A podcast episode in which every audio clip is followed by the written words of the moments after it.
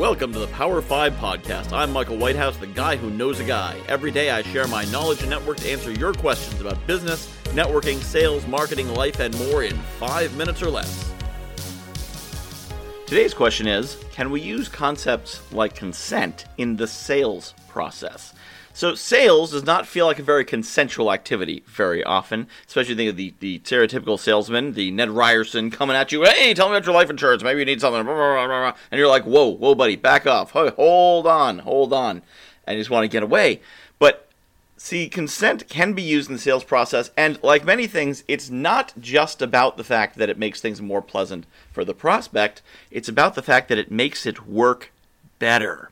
Now, I shared at one point the uh, the strategy for cold calling I learned from Donnie Boivin, which is that you call up and you say, "Hey, are you familiar with whatever the thing is?" And they say, "No, I can't say that I am."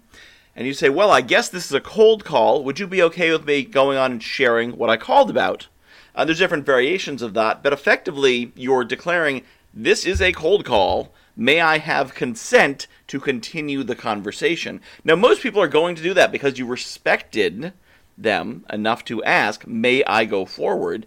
And because they've given consent, they're now more comfortable listening. They understand that they are in control of if things continue. And in fact, you can throughout the conversation say, Do you mind if I share some details about that? Or can I ask you a few questions about your business?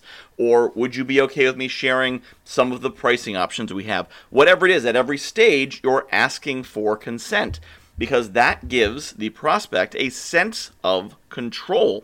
And at any point, they could refuse consent. It would be a little bit uncomfortable, but they could. And that is very powerful. And it could they, they can refuse for any number of reasons in any number of ways. Do you mind if I share you the pricing information? Well, to be honest, I actually have some questions before we go on to that. Ah, we're checking in.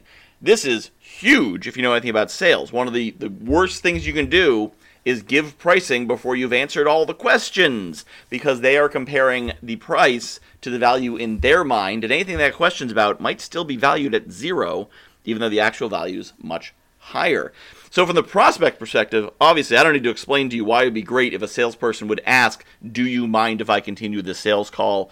May I uh, ask you for an appointment? May I, may I, giving you that sense of control. But for the salesperson, because I think a lot of people are like, well, yeah, it would be nice in fluffy bunny and unicorn land if we could ask for consent, but that's not how it works in the real world. Well, actually, buddy, that's exactly how it works in the real world.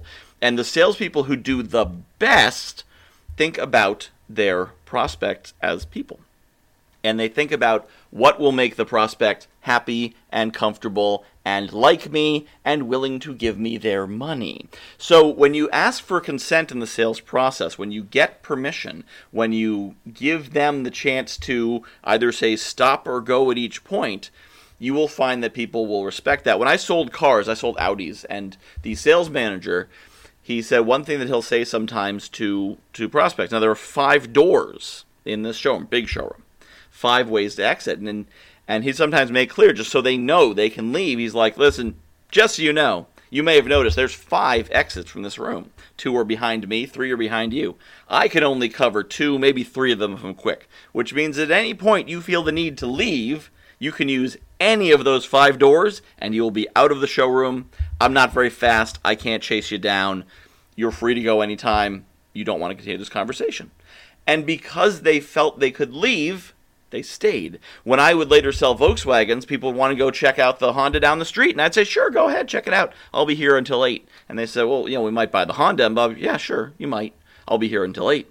And over 50% came back and bought from me because the people at the Honda dealership I love Hondas. I drive a Honda, by the way. But the people at that particular Honda dealership did not practice consent based selling. They were aggressive. They were, what can we do to get you in this car right now? They're back in the corner.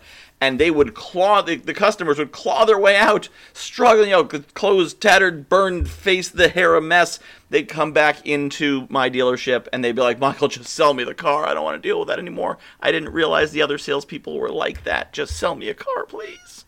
Now, I exaggerate a little bit for comedic effect, but there's a great power, huge power, in uh, getting consent, getting buy in from your prospects. Uh, and by the way, this is also really powerful getting buy in, raising kids. Not what this is about.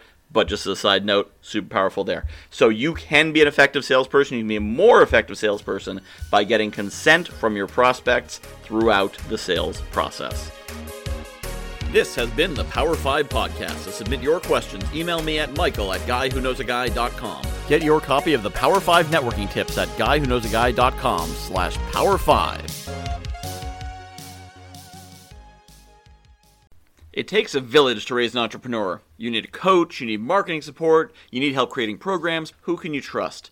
Who will really deliver? Who can give you advice? I ran into this when I started my business, and you probably have too.